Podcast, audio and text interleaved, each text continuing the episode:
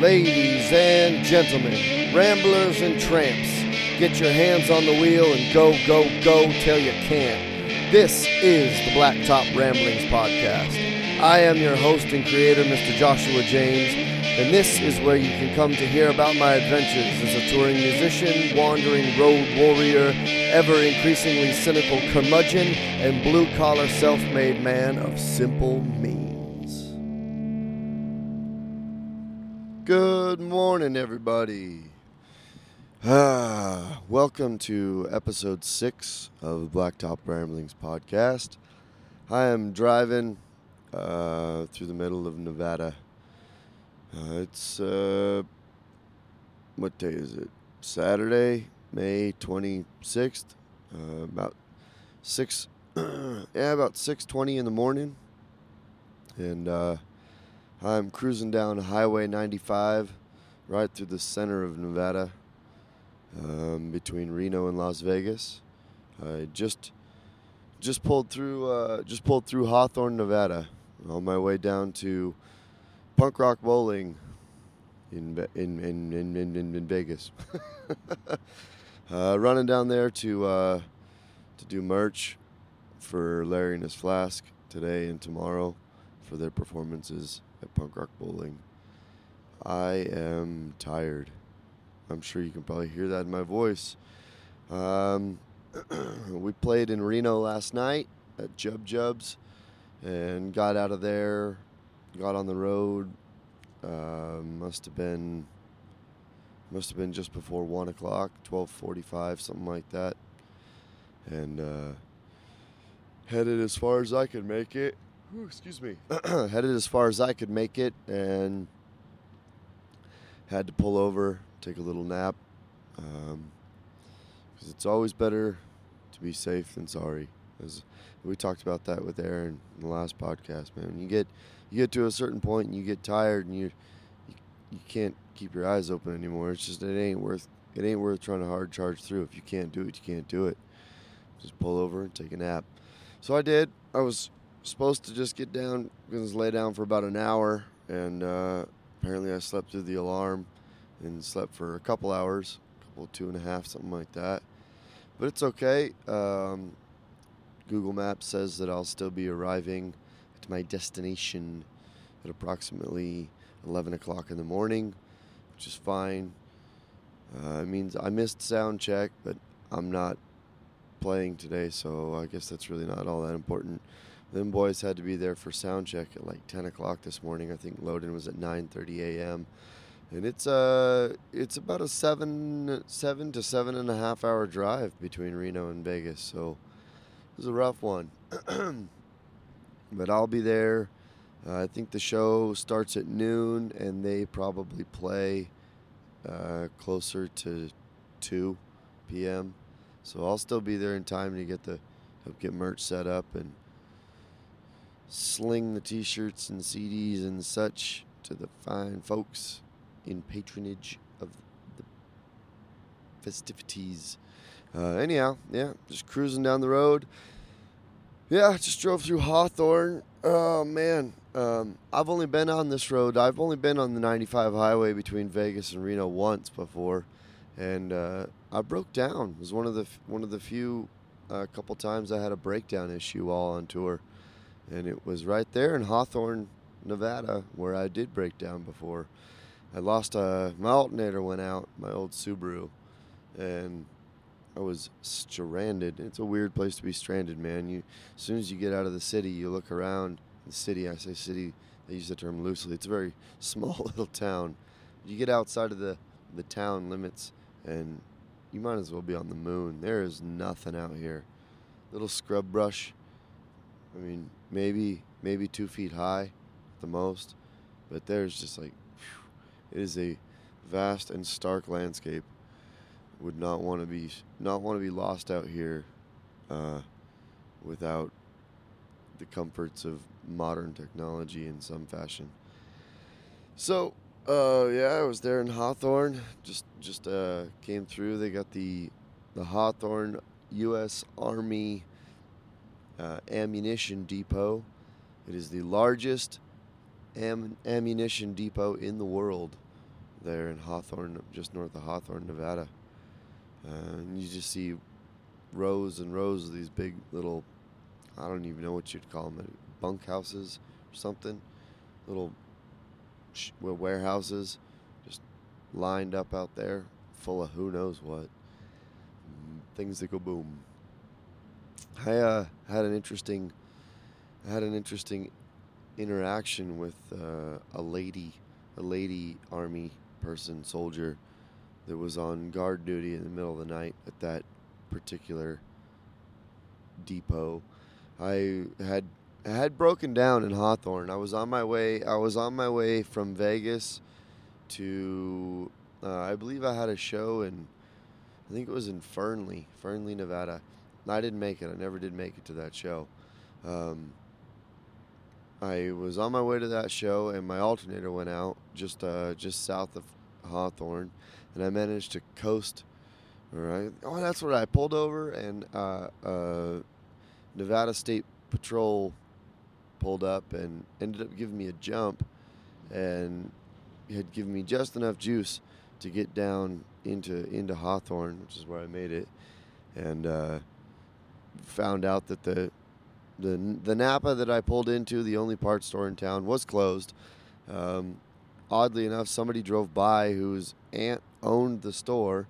They pulled in, told them, told me that their aunt was going to come down and open the store for me. so she did, and, sh- and she showed up and looked through her, her her inventory, and she did not have an alternator for a '99 Subaru, so it didn't work out. Um, I ended up calling my good buddy John Underwood, who we saw, I got to see last night, uh, playing some uh, banjo and trombone and guitar with our, our good friend's boss's daughter. the band that we played, one of the bands that played last night was a band we, we got to play with. They opened up there, uh, Jub Jubs. That was fun. Uh, but my good buddy John Underwood, uh, he does a solo project as well. It's kind of cool. He, uh, I called him up, told him what was going on, and he was like, "Yeah, man, I'll, uh, I'll help you out." So I had to call the AutoZone there in Reno, paid for an alternator.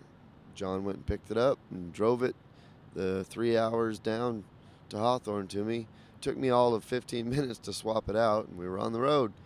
And um, but I got up the road a little ways, and got to that um, that that army depot, the ammunition depot. When they had a little like uh, an entry point, you know, a checkpoint there, guard shack. They had some nice overhead lights, and so I, I pulled over and pulled into into that under the street light, and just got out real quick and popped my hood to just to you know, it'd been a few miles. I just wanted to kind of check it once over, make sure everything was still okay. Bolts, belts were tight and everything. And man, that lady came out of that guard shack with her gun drawn, losing her goddamn mind, telling me, you know, I needed to, I needed to keep moving. I was not allowed to stop there, and I, I didn't even know what it was. I just saw an overhead street light, and I was like, I, I'm just checking something. I, I just broke down. I just switched out my alternator, just, just checking to make sure everything's okay she wouldn't even have like rational discourse with me. Just, sir, get back in your vehicle. You need to get back in your vehicle. Close the hood. I will not tell you again. And I was like, holy fucking shit. Realized that she had a gun pointed at me, and I was like, oh, okay, fuck me. I wasn't exactly polite about my uh, my exit there. I was I was I had a few choice words for her, but I was like, you know, it's cool, it's fine. I get it. I guess. Don't want me to steal your bullets at your largest ammo depot ever. But, you know, that's her job. I guess what she was told to do. She's just following orders. But seemed a little, little, little preposterous, little overreactive to me, especially since I was easily 150 feet away from her little guard shack, which was probably a good quarter of a mile away from the next nearest building. I don't know. But anyways, that, that was a few that was a few years ago, but that happened.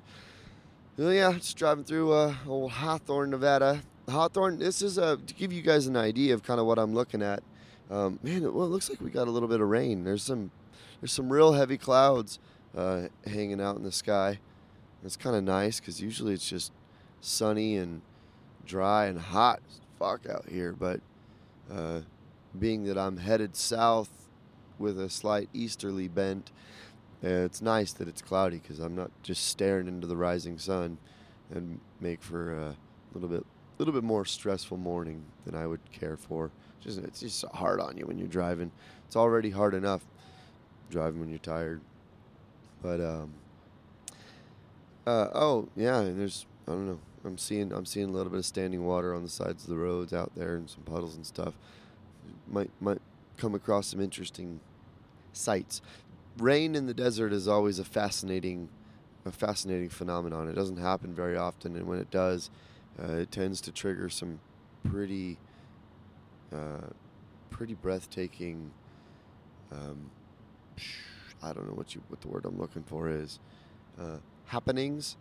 You know, you get you get those flash floods and um, you get weird uh, you know blooms blooms of flowers that only happen after it rains and in places like where i'm going to be in just a couple days um, be taking my girlfriend down through uh, death valley on the way out of vegas she's going to she's going to fly into vegas and spend a few days with me on the road um, seeing what this is all about but uh, as we come out of Vegas, we'll have a day off, and um, I'm going to roll up through Death Valley. One of my very favorite places on the face of the planet is is Death Valley, California.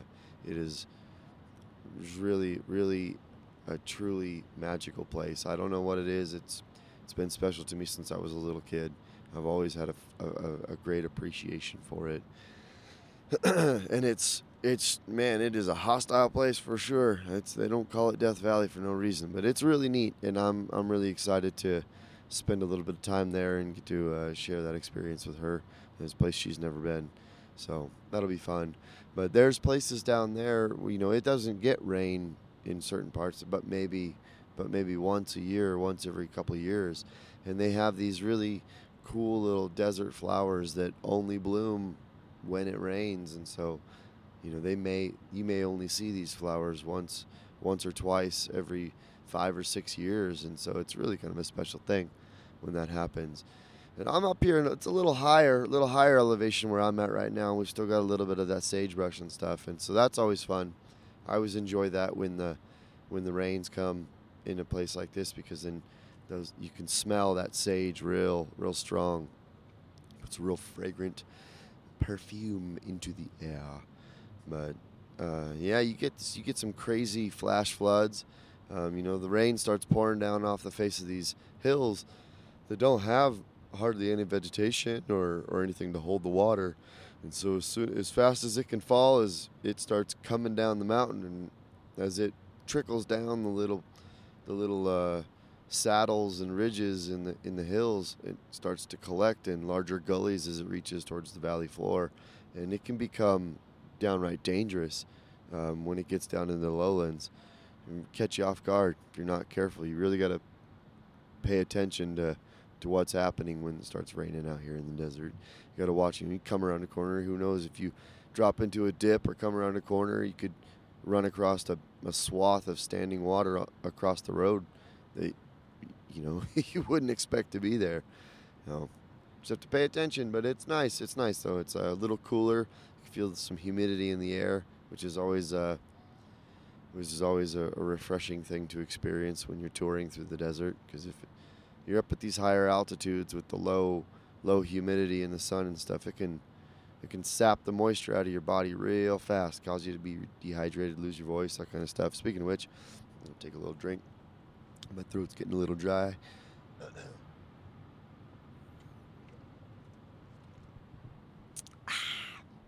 That's better. But um, yeah, so we're cruising down. So, anyways, yeah, it's a real stark landscape. You know, no trees. Fucking trees are not a thing, really. I mean, I can see a couple that are planted here. I'm passing what looks like some kind of a little industrial quarry of some kind. There's a couple little trees planted around the house that seems to be there, but those are definitely artificially uh, inseminated into the land. There's, I mean, there's you know nothing, just little tiny brush and uh, rocks and yellow mountains. And as I was, you know, as I was leaving Hawthorne, which is not a real, not a real big place. Like I said, it, you know that's for real. You see one of those signs as you're leaving as you're leaving the town. Says next gas, 100 miles, 100 miles to the next gas station. So you, yeah, that's uh, that's always a a uh, what's the word? I'm I'm I am running on empty with my brain here this morning. Uh, reassuring. It's a real reassuring sign, but I'm okay. I got enough gas to make it to Tonopah, which is the next next gas stop. I can make, I could probably make it all the way to Vegas on what I got, so I should be fine. Yeah, man. So here we are, rolling through El Deserto on the way to Vegas. And it's been a while since I've done a podcast. Last podcast was with Aaron over there in in uh, Ione, uh, right before my show in Pendleton. That's I guess that's been almost a month. It's been a real hectic and trying few weeks for me. It's been very very busy. Um, I've been trying to get myself prepared, not only for this two week tour with the Flask, but also for the four and a half week tour to uh, Europe that immediately follows it. I don't even get to go home before I started. I'm finishing the tour with the Flask in Colorado Springs, and then I'm flying out the next day from Denver. So I had a lot of things to, a lot of ducks to get in a row before I took off uh, on this little journey. You know, bills to pay, money to pad the bank account with to make sure that the bills that will be needing to get paid while I'm gone will be getting paid while I'm gone. Because it's difficult when you're overseas to, you, can make money, but you can't always get the money into your bank account real fast. Um, you have to kind of strategically, strategically uh, orchestrate that with trusted friends over there. What I do, uh, a little advice for anybody who's looking to tour overseas, uh, in, in Europe especially. Um, you're not going to find AT, you know ATMs that you can make deposits into. You can find ATMs to, to withdraw money from, no problem. Um, even a lot of times it's free, but putting money back in the bank is quite a bit more tricky.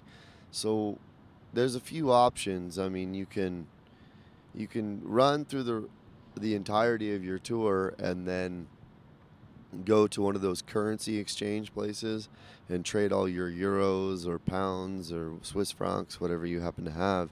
You can trade all those in for US dollars and then just bring them home. But if you make more than $10,000 and you're traveling into the United States with more than $10,000 cash, which I mean, good for you if you do, but it, it is very possible, especially if you're a if you're a bigger band, you know, or, or, or a band with more people in it, it's it's more likely you're going to have that kind of money. But they'll tax you on it. They you have to declare it, and it can be a it can be an issue bringing that back into the states. It can be uh, more questions asked. You may have to pay. You have to pay some penalties or some taxes. Um, so ideally, you you'd like to not be traveling with that much cash. I mean, bad things can happen when you travel with that much cash too. You know. So, what I like to and those oh on top of that those currency exchange places will generally rip you off if you're especially if you're at the airport. Oh my lord the Travelex or whatever it is do not use those. Do not use those unless you absolutely have to. They will straight murder you on the exchange rate. You'll be you'll lose money when you should be you know when you trade your euros for dollars you'll lose money on the exchange where you should be coming up ahead. You know, a thousand euros is worth. Last time I checked, it was like twelve hundred bucks, and you know, you trade in that thousand euros, and they might give you nine hundred dollars for it. It's ridiculous what they will gouge you for. But so what I do is I will uh, either give I will give the money to someone that I trust that has a bank account in uh, whatever country I'm in, and then you have two options. You you can you give them that money and then they deposit it into their bank account, and then they can either um, use PayPal, which will do international uh, current will do international transfers. Um, I've uh, I'm just pretty sure I just passed a really gross very very seedy, spooky looking roadside brothel in the middle of fucking nowhere. I couldn't read the sign what it was called. It said like mixed drinks and something else. It was a very tiny little shack that would serve as the bar and meeting house that was immediately flanked by two single wide mobile home trailers that looks like they've look like they've been there since the 60s. Uh, that's a thing you'll see out here. I kind of forgot about that that they have these these real fucking shady looking roadside brothels out here in the middle of fucking nowhere. And the lonely truckers, we got burgers and girls. Whew, spooky. Um, where do you truck them in from? That's the that's the real weird part. Anyhow, um, so you give your money to somebody and they deposit it into their bank account, and then they can either use PayPal to do a friends and family transfer to you. Which I mean, I've used that a lot to pay for things. You know, I I uh, I use that to pay my rent. Um, but I, I paid my friend uh, Alina Vivita uh, via PayPal. She's over there in, in Moscow, Russia. Um, I think she's actually in Scotland right now visiting our friend Tallulah. Shout out to you guys. Hope you guys are having a good time, staying out of trouble, or at least as much staying out as much of much trouble as you'd like to. Those girls can get a little crazy. I have a feeling. Um, but yeah, I paid her. I paid her via you know PayPal for for the artwork that she did, uh, for the cover art for the new album, which looks fucking fantastic and uh, I've paid money to my buddy Def for different things. You know, I give send him some money. He go wrangle me up some some gear that I need for my for my European tour. He's super helpful like that. But you so you can do that without paying any kind of a um, like a three percent fee like you'd normally pay if you were selling something on on PayPal. You can do the friends and family deal. It's just through the little app on your phone. Um, comes out of your bank account, goes directly to my PayPal, and then I can then send it to my bank account. That that transfer process, in order to get from bank account to bank account, will usually take uh, two, maybe three days, business days, um, sometimes less. But you know the money's immediately available in your in your PayPal as soon as it happens. But it can take a couple few days for the transfer to take place, and what you end up paying is um, an exchange fee. PayPal will charge you um, a nominal fee to exchange currencies. It's not very much. I think you know. Last time I I did it, I want to say the transfer.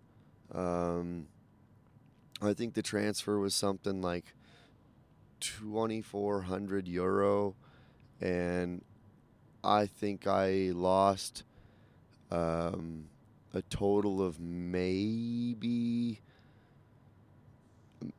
I'm trying to remember what it was. It was, it was maybe a hundred bucks. What it ended up costing me to do that 2,400 euro, tra- which ended up being you know like 2,700 dollars. Like a $2,700 transfer cost me like $90 or something like that on the exchange. But I, I might even be wrong. It might not have even been that much. It might have been like 60 bucks. But that's f- way fucking better than you're going to end up getting if you go through any kind of a currency exchange. And it's directly deposited into your checking account. I want to say it's like 4%, 4 to 6%, for maybe 7% tops is what you'll end up paying if you do the PayPal transfer. And that's that's the fee that they charge to exchange currencies. And that's pretty normal. Like if you go to Wells Fargo here in the states and you do the same thing, you go and you transfer you transfer uh, or you know you exchange some dollars and you buy some euros or my first tour I just brought euros back and then went to Wells Fargo and, and did an exchange there because they had the best rate. And I think it was 7%. I'm pretty positive you get a better exchange rate when you go through PayPal. It might be like 4.5% or something like that. Really, not very much. Um, it's the simplest way that I've found. It's the fastest way and the simplest way, least questions asked. Give the money to somebody you trust, have them deposit it into their bank account, and then PayPal you the money, and then take that PayPal and deposit it from your PayPal, transfer it to your bank account or wherever the fuck you want to put it. If you don't have a bank account, just let it sit there in your PayPal. Do whatever you want. But that's the way that I do it.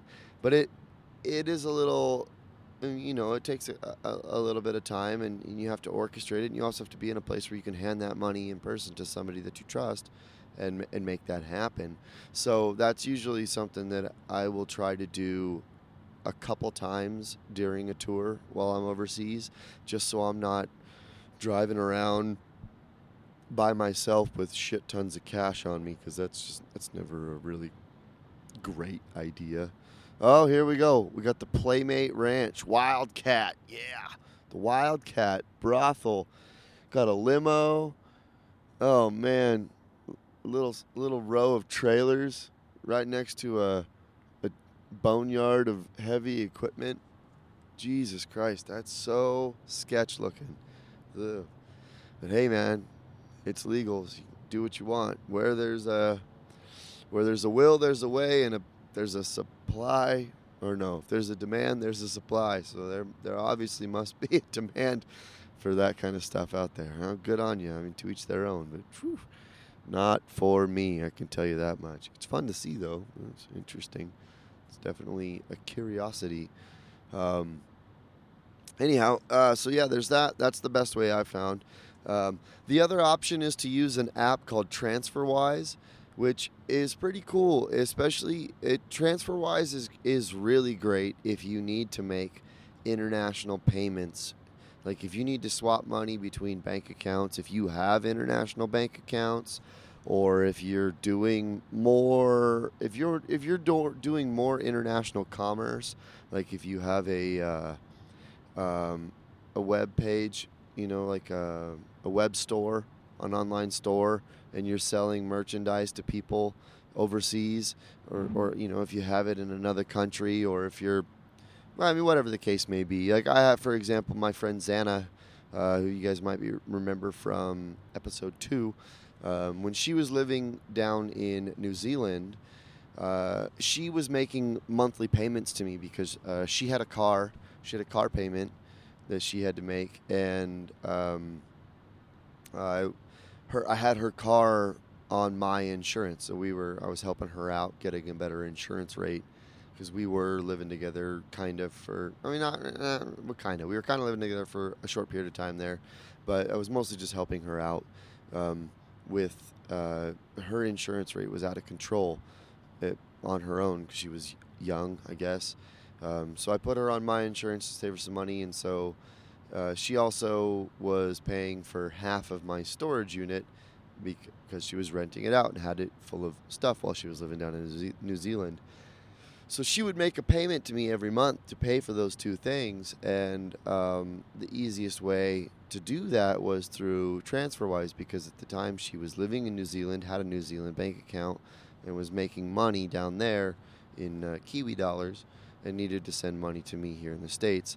So with that with that um, business with TransferWise, you can use the web page or you can use the they do have an app on the phone, and it's a bank to bank transfer is how this works. So it's not it's not like an online wallet like an online wallet like you have with PayPal or uh, the Cash App or something like that. And it, you just actually you input your bank account information and all that and how much you want to send, and then what this company does is it takes that with it takes that money out of your bank that you that you send, and it sends it to um, a holding account. So it'll send it it'll send it to one of its one of its holding bank accounts uh, in some other country. I don't know exactly how it works, but they manage to find the best and the fast the best and the fastest exchange rate system to get it from whatever uh, or origin currency it's in to your to your destination currency. So in this case, Kiwi dollars to U.S. dollars.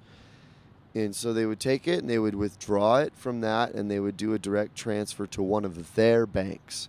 So they have bank accounts in in different banks all over the world. And so they would make a deposit into one of their banks and Tanzania or who who knows? I don't know. I have no idea where.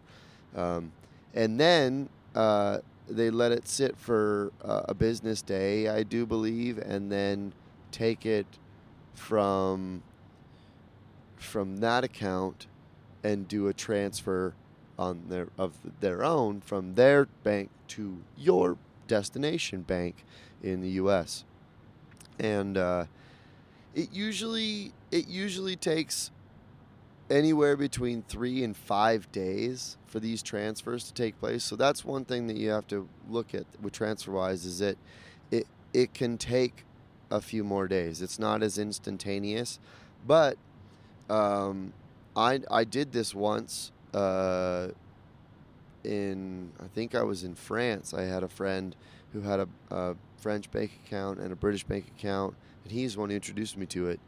And I gave him uh, 2,000 euros. And for that 2,000 euro transfer, it cost me $10. That was it. It was a $10 transfer fee. And I think part of how they keep that they, they do they have these bank accounts in in all these different countries where they actually keep money in them and I think that's how they are able to uh, kind of get around that exchange rate um, fee is that they kind of treat it as if it's just a, an actual deposit. And they're making money by letting your money sit in a bank account that has their name on it for 24 hours. What they're doing is they're essentially collecting interest in that you know that account might be a high yield savings account or or who knows what kind of account it is. But um, if they continue to if they are managing to keep a, uh, a balance in there at all times above a certain level they're constantly collecting insurance excuse me interest on on the money that's in that which is making them money. And that's fine. If they're doing you a service then they can have that you know half a percent of interest that somebody else is paying them for the money being in the account to make loans on or whatever the case may be this is all high finance i'm sure and far more complicated than i'm letting on. But uh, i think that's kind of the idea. And then uh, you know then they make these direct transfers and so they're not having to charge these ex- these exorbitant exchange fees. Um, and so they're just being able to charge you uh, a flat fee a real low percentage flat fee. Just like I said, 2,000 2,000 euros, which at the time was like 2,500 bucks, 2,700, or no, yeah, like 24, 2,500 bucks, uh, ended up costing me only $10 to do the transfers. And that's kind of the case with Xana. You know, she would send me, I think she was sending me like $130 a month. And, you know, that transfer was costing her because she was the one making the transfer. So it was end up, it ended up costing her like a dollar fifty or something, two bucks. It was really not a not a significant amount of money at all. So if you have the time and you have somebody that can do it, also be careful uh, where where where the bank is that, that they're being deposited if you're doing TransferWise. I tried to do this with with uh, a friend of mine in uh, in Brittany, the northern northwestern part of France, and there was an issue. Uh, the money was deposited, and then the transfer was made and it was held up. The French government actually wouldn't let the money leave France without being accounted for because they thought taxes needed to be paid on it because they weren't they couldn't account for where the money came from or if the taxes had been paid because of where who had paid it to me and blah blah blah it was all a terrorist deal and i think this was because France had, you know, it, this was this was last year, and there was a lot of the terrorist bullshit going on. So France was kind of on high alert. They had also just had their their elections for president and stuff. So there was there was kind of a lot of um, a lot of heightened awareness and v- diligence and and stuff as far as that kind of watching where money was going. And so I can understand that, but it was a real pain in the ass. I gave it to my friend she put it in her bank account, tried to make the trans tried to make the transfer, looked like everything was fine. I left Brittany and traveled to the opposite corner of the goddamn country. It was down in uh, Annecy and Lyon, and I had to I had to drive nine hours out of my way. I had a day off, thank God, before my next show in Paris, and I had to drive nine hours from Lyon all the way back to. Uh, actually, I wasn't in Lyon. I was yeah, I was staying with my friend in uh, Lausanne, but I had to drive from there all the way to um, to Brittany, nine hour drive, uh, and accompany my friend to the bank so that they could give the money back to me in hand. They w- they wouldn't even give it to her, even though she's the one who made the deposit. They had I had to be present. It was it was really fucking stupid. So we did that. I had to drive up there. They had to give the cash back to me, and then I had to uh, ended up just taking the cash with me, and uh, you know and drove and drove to Paris and then to my couple shows that I had, and ended up giving it um, to uh, one of my trusted allies and confidants in uh, Belgium.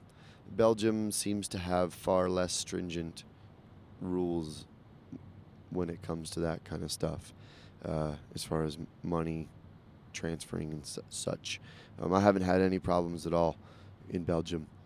So that's what we did. I just I had yeah. So the TransferWise is a bit more of a pain in the ass, but if you can make it work, it is far cheaper than uh, than any other process that I've seen. So if you're doing, especially if you're going to be handling uh, large large transfers, then uh, that's probably the best bet if you can do that.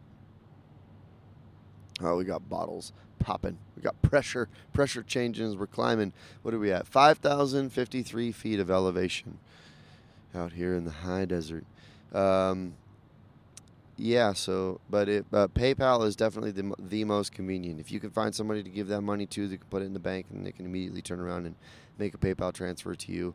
That is the fastest, most convenient, and um, realistically the the cheapest way uh, without going through a, a TransferWise bank to bank transfer that can take up to a week. So there is a very long-winded tutorial on how to handle getting money from your pocket in cash back to your b- b- bank account in the United States if you are touring internationally. And uh, hopefully, a few of you find that helpful. Sorry if I rambled on a little too long about that, but that's okay. You know, I'm uh, I'm I'm still on my morning brain here. It's seven o'clock in the morning, and I've only had like two hours of sleep. So yay! Drive yesterday from Bend to Reno was a bit exhausting. It was, should have been a it should have been a six hour drive. Ended up being like a seven seven and a half hour drive. Let me take a drink of water here. and uh, it was raining really really hard. Actually, we had some pretty uh, pretty gnarly rainstorm that I was driving through most of the day yesterday, which made it less than ideal for making quick time. I wasn't wasn't able to pass semi trucks and stuff as easily because you just really couldn't see very you couldn't see to get around them and even just the visibility on the road itself with the rain as hard as it was raining was difficult you know uh, even without the vehicle in front of you made a bit of a slow go of it um, i was going to record this podcast yesterday on that trip but a little too stressful to be driving uh, through that weather uh, safely while holding a microphone. And also, it was um, it was loud as shit, man. It would have been really annoying with the rain smashing against the windshield the whole way. It would have been a, a it would have bothered me. I don't know if it bothered you, but would have bothered me, and I'm the one in charge. So that's what, that's how that's how it goes. That's what happens. What I say goes. So yeah, we're doing it today. Um, just rolling down the road. Um, see. I got a few things. I know I had a few things I wanted to talk about. Uh, let me think if I can. I'll take a drink of water here and mull over my thoughts. Hmm. Ah yes. Uh, regarding regarding the uh, the traveling and uh, what's been happening. Um, fuck Virgin Atlantic Airlines. I don't know. They might have a great fucking setup if you actually get on the goddamn plane. Fuck those guys, ladies. I didn't talk to any guys, so I'm sorry. I'm I'm only going on what I know. Fuck those cunts. Seriously, I purchased a round trip ticket from Portland to London uh, months and months ago. And I apparently got a good deal on the ticket. The ticket round trip was 570 bucks or 580 bucks or something like that. Really, really reasonable for a round trip ticket across the pond, especially since it was a direct flight. No, no layovers, no, no, no changes. Direct flight from PDX to London Heathrow, and um, and back.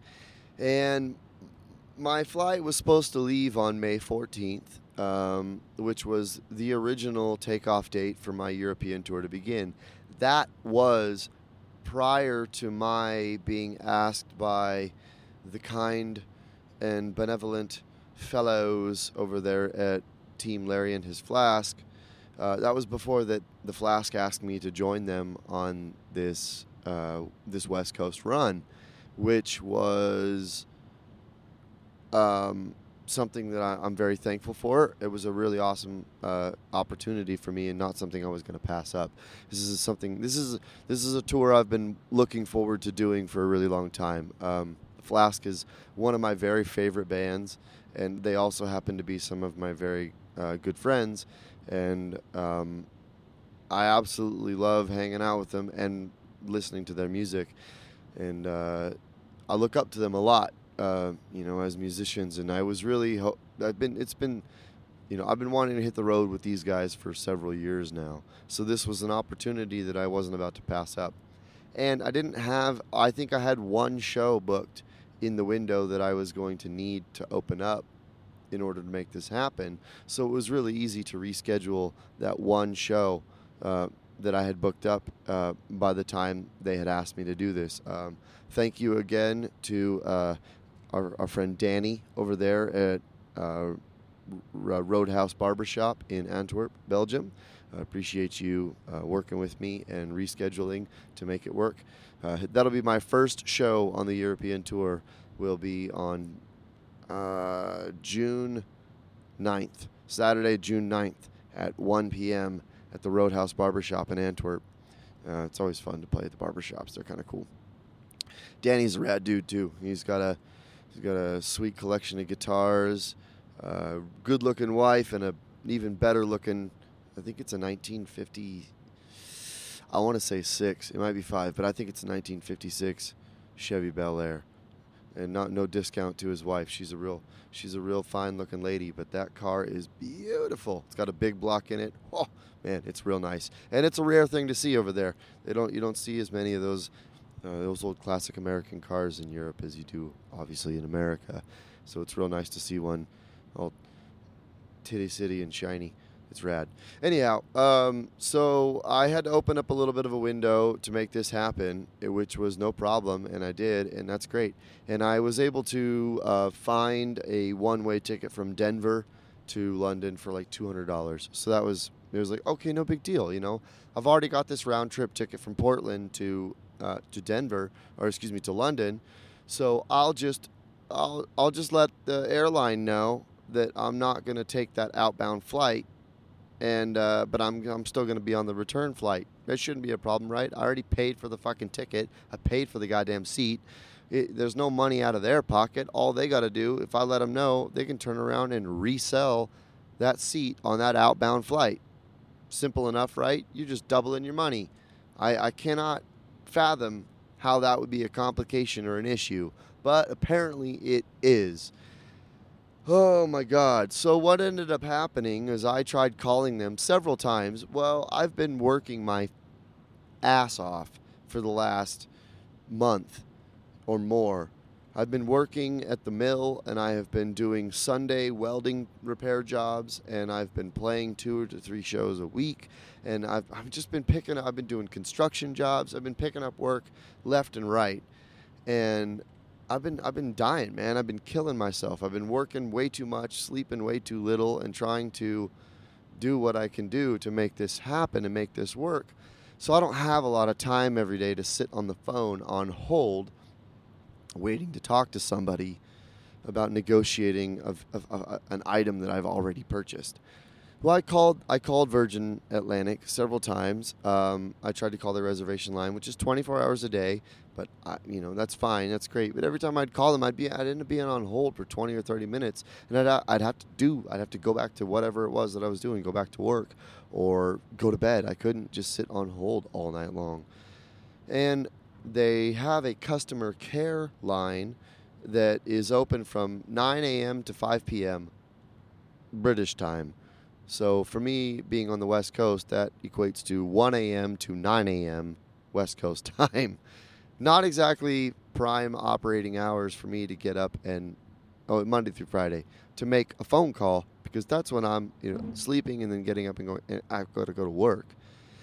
So I um, finally was able to to get a hold of them. Um, by the time I, I finally I finally got through uh, to to the customer service people, whatever it was. Uh, it was it was the day of my flight, and uh, the lady, I I, she was being really really rude to me, uh, right right out the at the gate. I don't know, maybe that's just British charm or lack thereof, but she was being a bitch and telling me like, "Oh, you should have called us," you know. Uh, perhaps you should have thought about calling us sooner. And I was like, "Oh, I, I did. don't don't I I know I did a bunch. I tried several times, and uh, I was on my lunch break, by the way, at work, and um, she kind of gave me the runaround on a few things, and I wasn't able to get it worked out. And so I got off the phone. I tried calling back later that evening. Um, I finally got a hold of them after my flight had left. The flight that I was supposed to be on had left. Finally, was able to get a hold of them, explained the situation, told them I had called several fucking times. I mean, I've been calling for days and wasn't able to get through. Finally, got through, and this is what I needed from them. And they basically proceeded to tell me that I was fresh out of luck.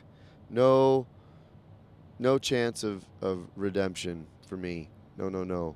Not as not as kind as the Canadians with their Canadian redemption. Uh, the British, they have no such favors.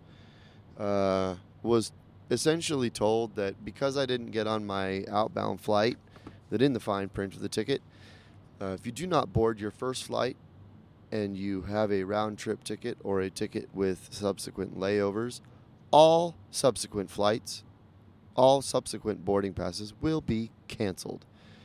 So that's what happened. My as soon as I didn't get on that first flight, they just canceled my return flight. They canceled that return ticket and put it back up for sale. Even though I had already paid damn near $600 for it and there was no refund, there was no credit, no travel voucher, no no ability or attempt or willingness to try and remedy this in any way at all.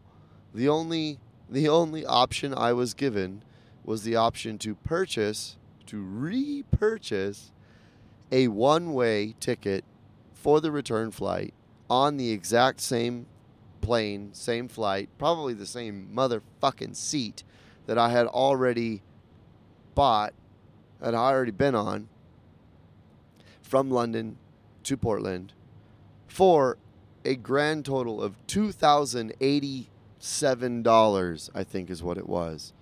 For a one way motherfucking ticket that was, mind you, still, this is not like I was asking for a ticket for the next day. I was I was on the phone with them on May 15th at this point, and the return flight that I was looking for was July 11th. So I'm giving these fuckers goddamn near two months, and they still are telling me that a return flight, a one way ticket on that same plane that I had already purchased a round trip ticket for, two, that's two, two plane trips for $587, that half the trip was now going to cost me four times as much money. I don't I don't understand how the fuck that works or on what planet that mathematically makes fucking sense and anyway. And the lady tried telling me, oh, well, sir, you fucking dipshit, you should know, don't you know? One way tickets out of London are always significantly more expensive. Oh, are they? Always.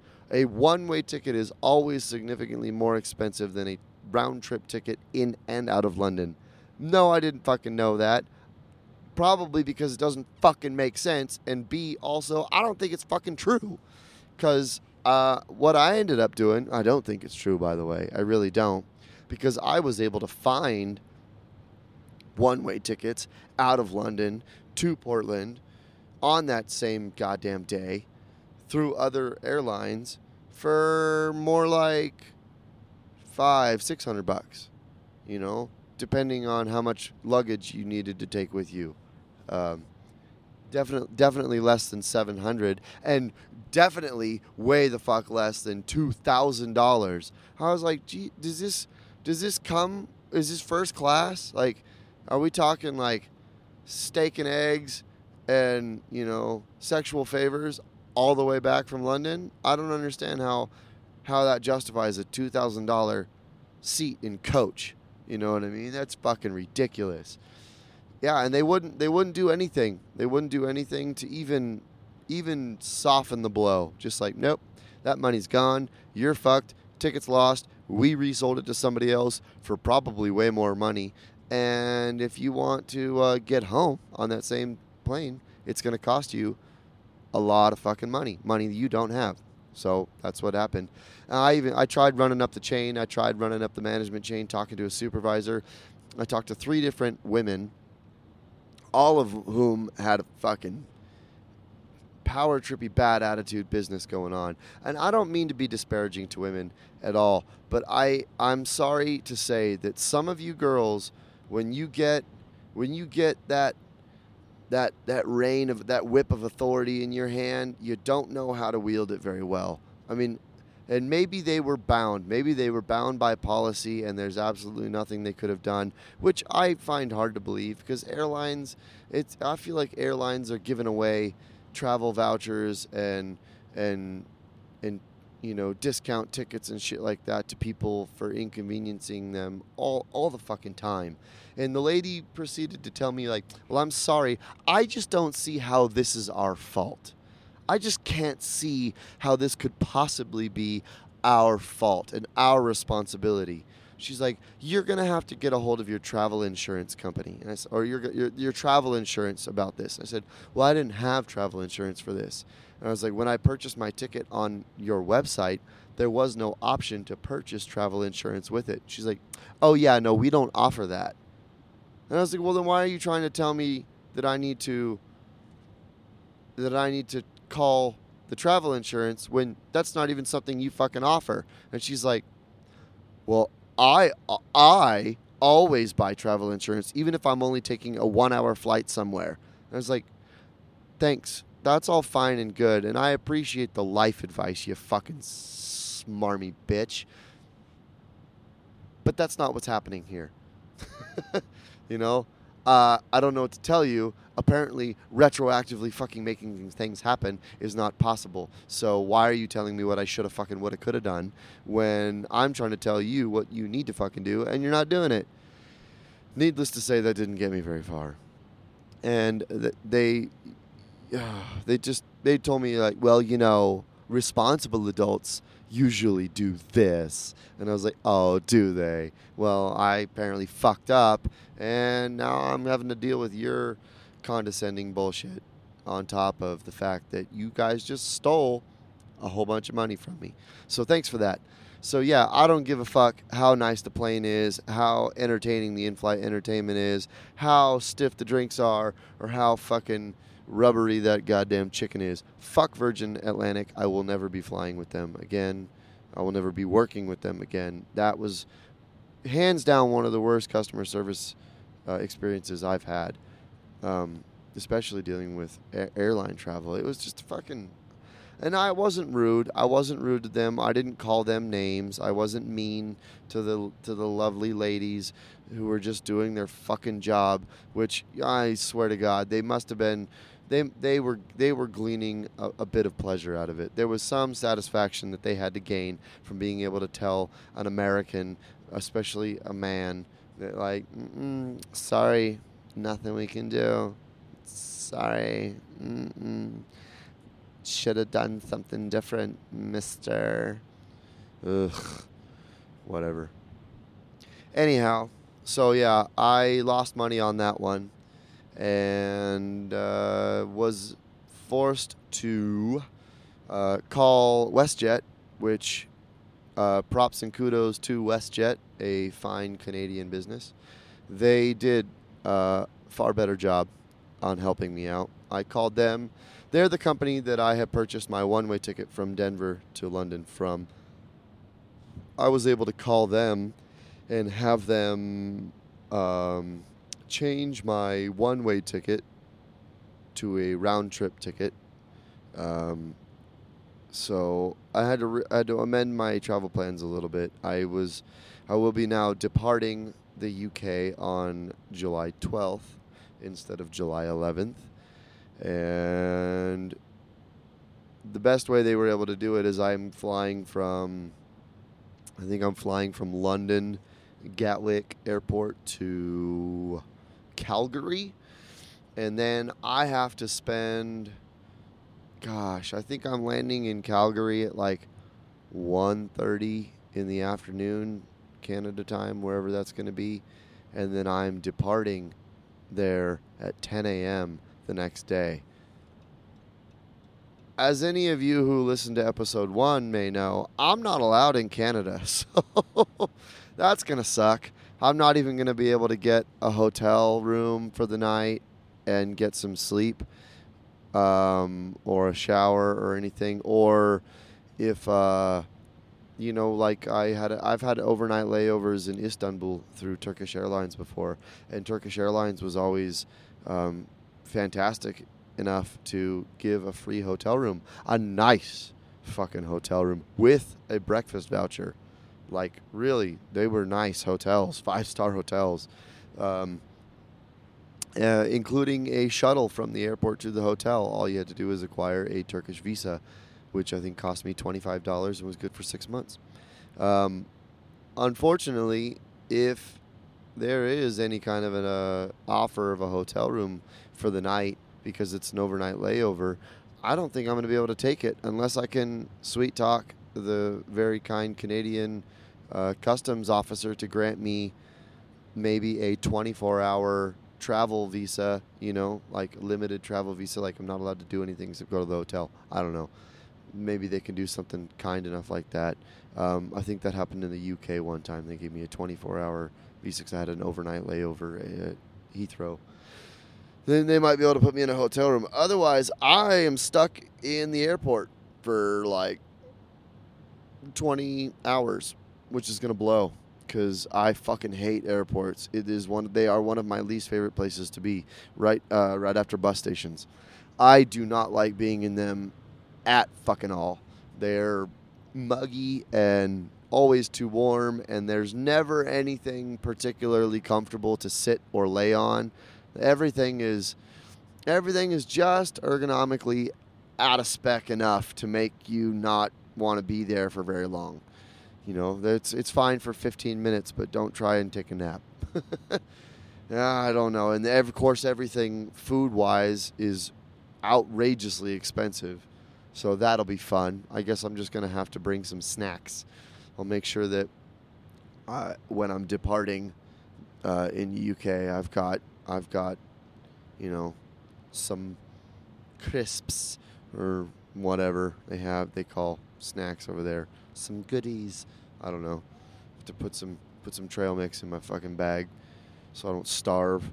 But yeah, it's I'm not looking forward to that at all. That return that return run's going to be fucking brutal. It's going to be a flight from London to Calgary, a 20-hour layover in a fucking airport, and then a flight from Calgary to Denver, which is only like a 3-hour flight, which is fine. Um, and then I'll pick up my van uh, there uh, in in Denver, Colorado, which I'll be uh, the the uh, uh, my buddy Jamin from Larry and His Flask will be kind enough to let me leave it at his house under the the watchful eye of his lovely lady, Miss Victoria. So that's gonna be fun, and uh, hopefully I'll have a couple shows. I can. I'm trying to set up a couple shows in Fort Collins, Denver, Fort Collins for those nights. July Friday, July 13th. Friday the 13th. Oh, look at that. We get another one. And Saturday, July 14th. Uh, so if you hear this and you want me to play in Colorado Springs, Pueblo, Denver, Fort Collins, Loveland, anywhere in that general area, um, hell, even Cheyenne, Wyoming, uh, get out, get a hold of me. Let's make it happen. I'm trying to, I'm trying to put some stuff together. Um, anyhow, oh yeah, I also lost a little bit more money on that one, which well, I haven't. Yeah, I. So I I had purchased a plane ticket because I I thought my return flight was going to be coming back into Portland and I needed to get back to Denver to pick up my van. I had purchased a ticket from Portland to Denver uh, for about five hours after my plane landed in Portland to get me back to Denver so I could pick up my van. Well, I now no longer need that flight. So uh, that's money down the drain. Uh, I got a hold. I think I was. I think I purchased that one through Frontier Airlines, and the deal with it is that all tickets are refundable, kinda. So I think I can get it changed. It, basically, it's uh, they'll refund me the 186 bucks or 36. I don't remember what it was uh, that I paid for that ticket, they'll refund it to me in the form of a credit towards a future plane ticket purchase. And uh, the plane ticket purchase has just has to be made within 90 days of. I think it has to be made. I can't remember if it's 90 days within the cancellation or 90 days within 90 days of the the scheduled departure for the flight. I don't know. They said the flight doesn't have to be taken within 90 days, it just has to be purchased within 90 days. I don't really know where else I was supposed to fly to. I didn't have any plans, but I don't know. Maybe this is a good opportunity to go to Mexico or something. Go somewhere I've never been, Alaska. Who the fuck knows? Take a take a take a, a breather, take a little respite. Get on a plane and go somewhere with nothing but a backpack that would be nice. That's something I've not really done in a very long time. So I don't know. Uh, but I also think there was a caveat that it like there's a $99 fee associated with the transfer, which is like, oh, great. So I got like 40 bucks credit towards another plane ticket that I don't need. so that sucked. That really, that really, that really fucked me over, Virgin Atlantic, by not letting me just get on the fucking plane with the ticket that I already goddamn bought. I had to fucking totally change a whole bunch of travel plans. Assholes. All right, I'm done talking about it. I'm, it put me in a sour mood. I don't want to be in a sour mood.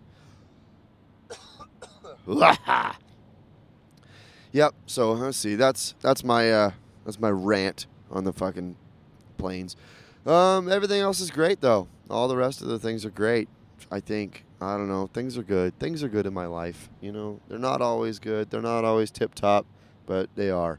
What are we? We're an hour in. Running over the rumble strip. Oh, it feels good. Not really. I hate it. It's noisy. It pisses me off.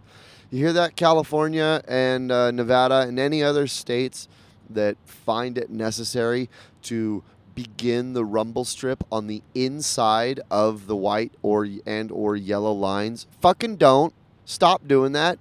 I totally get it. Rumble strips are great. They're very helpful. They save the shit out of a lot of lives. They they're great. They snap you back into alertness if you're getting dozy or if you're getting a little drifty on the fucking turns. They uh, they help you stay in the lines. Um, I don't like them as much because I tend to be a more technical driver. Um, I'm I like to drive fast, and I, I you know I keep it within a safe safe uh, speed limit. I don't I don't go nuts, you know, but I I definitely push it to I push it to the legal limit all the time because I mean, you know, the speed limit's 70, the road's flat, straight. I I can do 95, easy. I got good reaction time. I got good vision. I have, you know, uh, an excellent uh, handling on the vehicle, me- mechanical. Uh, I just I'm a good driver. That's just the way it goes. Um, I really don't like it when I'm driving and I'm hugging the line, finding uh, finding the best line to come through the apex of a corner to, to you know feel like you're actually driving instead of just cr- coasting through at 45 miles an hour, whatever the little diamond yellow diamond says. Um, I it pisses me off to no end when you're you're hugging that line, finding the finding the apex, and then you tag that rumble strip before you actually touch the white or yellow line on the inside of the outside of a curve. And you're like, dude, I'm not I'm not there yet. Like I'm still within my I'm I'm in my lane. I'm still within the limits uh, the confines of, of my boundary here, you know, but then you you just kind of nudge that rumble strip out there about six inches into it. What does that do? Well, that means that I'm catching the edge of that rumble strip with my with my outside or inside tire. Uh, a lot of times it's you know the inside, but sometimes it's on the outside. If I catch it with that outside tire six inches before I need to, all that's doing is drastically reducing my contact patch. That's reducing the amount of surface area of tire that I have making contact with the asphalt while in in the throes of the high speed turn. And so uh, for any of you who have ever experienced hitting the rumble strip um, with your outside tire while in the middle of a turn or have ever maybe been driving a little too fast on a back a backcountry road like an old logging road or a forest service road that's dirt and has had uh, uh, a little bit of washboarding occur from the last time it rained you know that when you hit those bumps and you've got that g-force pushing into the outside all it does is act like the fucking it, it just acts like the brakes got let loose and you start drifting hard to the outside of that curve because you're basically what it's doing is it's causing you to float for just a millisecond for every one of those dips in the rumble strip because a rumble strip is not bumps. Rumble strips are grooves cut into the asphalt. So you're essentially hitting a bunch of little gaps. And when you hit those little gaps, it causes your tire to lose contact with the fucking road. And so as you touch that rumble strip on the inside of your fucking lane, on the outside of a curve, it just fucking it just causes you to lose traction and pushes you to the outside even further out onto the rumble strip, thus further exasperated as exasper, exacerbating the problem. I don't like it. I don't fucking like it at all. It pisses me off. Make the rumble strip be the yellow line on the uh, uh, you know on in the middle of a two lane like right now I'm on a two lane highway you know one lane of traffic flowing in each direction and I totally understand. That rumble strip in the middle is super useful. It keeps people from crossing that center lane and killing fucking everyone. So yeah make but make it the yellow line you know make it follow the yellow line. Don't make it like i'm looking at it right now we've got the hash yellow line which means we can pass. Have a solid rumble strip on that on that path the width of the yellow line. But what i'm seeing is i'm seeing a yellow line that's you know uh, if i had to guess uh, i would say anywhere between six and eight inches wide and then i'm looking at a rumble strip cut into the asphalt that's uh, a solid 12, a solid foot inch or a solid 12 inches a foot a foot in, in width. You know, so we're talking six inches on either side of that of that lane boundary that's getting all rumbly. You know, it's cutting in, and then uh, and it's already a narrow road. And then uh, the same thing right now. It's good on the outside. We've got the white line, the fog line, and then probably a good 10 inch buffer between it and the rumble strip. And then there's another uh, there's another 18 inches or so on the outside of the rumble strip before we hit the gravel, the soft shoulder. And that's fine on the outside. That's okay. But California's real bad about it, man. They'll they'll they'll tuck that fucker in on the, like you'll have a rumble strip and then on the outside of the rumble strip the fog line. And it's like, well, why is the goddamn line there? That's the visual cue. When you're driving, you're not aiming, you're not driving by fucking braille. You know, you're driving with your fucking eyes, and all you have is that very quick point of reference in your peripheral to look at to know where the safe the safe line is to follow through that curve. And if that safe line is being shortchanged, you know, it's being uh, uh, um, uh, it's been preempted, you know, by a, a, 10 a 10 inch wide rumble strip. Well, that's that's dangerous. That's and it really is. It's dangerous because if you're looking if you're looking at that yellow line or that white line as your frame of reference, your reference point for the for finding the apex to safely navigate through that curve at uh, a um, you know a, a reasonable speed, um, and that's what you're going for. And then all of a sudden you hit a bunch of little gaps in the fucking asphalt uh, that vibrate the entire car and cause you to lose traction. You know, ten inches before you hit that fucking line. You know, that can that can really screw you up. And I would I would venture to guess that there have been several accidents caused in the last. I've only really noticed this happening um, in the last like five six years that they've started tucking those rumble strips inside the line. But I I I I'd, bet that there have been several dozen people who have fucking smashed up their vehicles and if not their faces pretty bad. Um, because they were taking a curve that they thought they could take, and then they hit that rumble strip before, before they were expecting to get to that outer boundary of their lane, and it caused them to lose traction and, or just scared them enough to put them off their concentration and put them in a ditch, or over, cause them to overcorrect. I mean, that's a real bad one. That causes you to come cross into oncoming traffic or or uh, you know fishtail out and roll. Real bad things can happen. So yeah, fucking stop doing that. It's it's stupid. It's annoying and it's dangerous. Okay, there. That's all. I don't know what else I was gonna say. Was I gonna say something else about rumble strips before rumble strips? I don't know. Probably. We're a little over an hour in. Um, so there's that. Yeah. Oh, just talk. I think it was yeah. Things in my life, man. Things are things are good. Things are going well. Uh, they don't always go well, um, and that's just the nature of the beast that we call life as we know it. Uh, you can't always have what you want, and sometimes what you want ain't good for you. And um, you know, I found out. I, it's not like I fucking didn't know. But I came, uh, I had a little bit of that in my in my personal life recently. I don't really like to talk about my personal life too much, but um, it's come to my attention that I do need to be, I do need to be sharing certain things about who I am and what I'm doing and what's going on with me, um, with you guys a little bit more. Um, you know, one being um, just. Uh, who I share my life with, and that kind of stuff.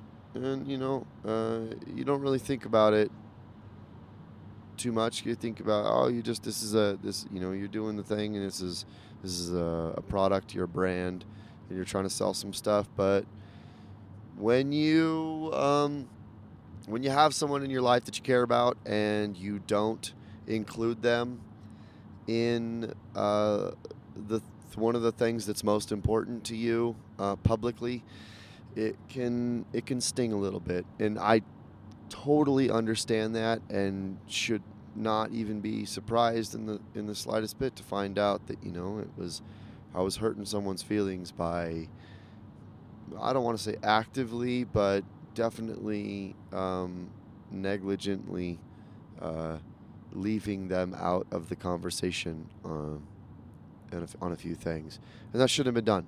You know, I'd be on here talking about things that I was doing and things that were happening, uh, that were experiences that I had shared with her, and not mentioning her in it just because I, you know, didn't want to bring her into this world without asking her or, or whatever. Feeling like I maybe I was hiding a part of my personal life from you guys because I didn't want to tarnish or diminish uh, whatever image you might have had of me as a Custa Noir, and that's bullshit, and it's it's disgenuine and it's dishonest, and I'm not going to do it anymore. Um, so there. So yeah. Um, so my apologies um, to uh, my lovely girlfriend Alicia. I'm really sorry for that, and uh, I'm really sorry that I hurt your feelings. In you know, some things happen.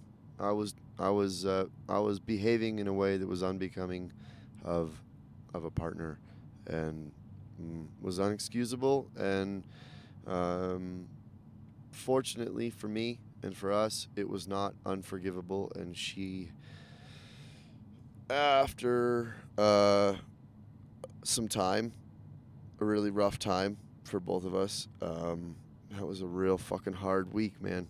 Uh, felt like my world was being torn apart, but she was able to find it within herself, in that big old gigantic heart that she has, to uh, to to hear me out and listen to me and um, decided to forgive me and uh, allow us to uh, give it another shot and continue on our way, um, loving on each other because we do that pretty well, and so that's what we're doing. So yeah, that's that's just that's all I wanted to really say about that. Just kind of make it, you know, a little public announcement there that I fucked up because I'm not perfect, and um, don't try to kid yourself if you think you are. We all make mistakes, and we all we all make mistakes and we all end up at some point in our lives hurting the ones that we love. It's inevitable. We all fucking do it. And I've done it before and I'm sure I'll fucking trip and fall again, you know, as as we all will. But um, to those on the other end of it, you know, try and understand uh, that we're all human and we all like I said we all make mistakes and we're all fallible. We are created imperfect and you know, even the worst of us even the worst of us deserve um, deserve a second chance sometimes. And uh, to those to those out there who have been given, are being given, or shall be given an opportunity to um, repent for past crimes and transgressions and make amends. Uh, fucking you know, you owe it to yourself to do yourself, to do right by you and and whoever is being gracious enough to give you that opportunity. Pick yourself up, dust yourself off, knock the bullshit off, and uh, and carry on. You know, um, learn a lesson from it and uh, uh, use the experience to make you a better person. Um, you know, that's all. That's all. So uh, I'm gonna. On that note, I'm gonna go ahead and let you guys go. I just rolled into uh, the real fucking cool. I don't know if, if you ever are traveling down 95 or out this way, um, and you travel through Tonopah. Um, maybe stop, take a look around. I'm gonna get myself a cup of coffee and uh, a snack or something here at this little thing called Giggle Springs. I think I'm gonna stop there. I don't know. That's fun, Giggle Springs, but uh, it's a cool little western old old westerny, miney looking fucking town in the middle of nowhere, Nevada, out here in the desert. Um, yeah, I think it was a, I think it was an oil town, mining town. I don't know. It's kind of cool though. Lots of rocky hills around and stuff, but it's called Tonopah, and that's where I am. That's where I'm at. Um, just a couple more hours. What is we got? We got 7:45 in the morning. I just got a few more hours before I'll be in Las Vegas.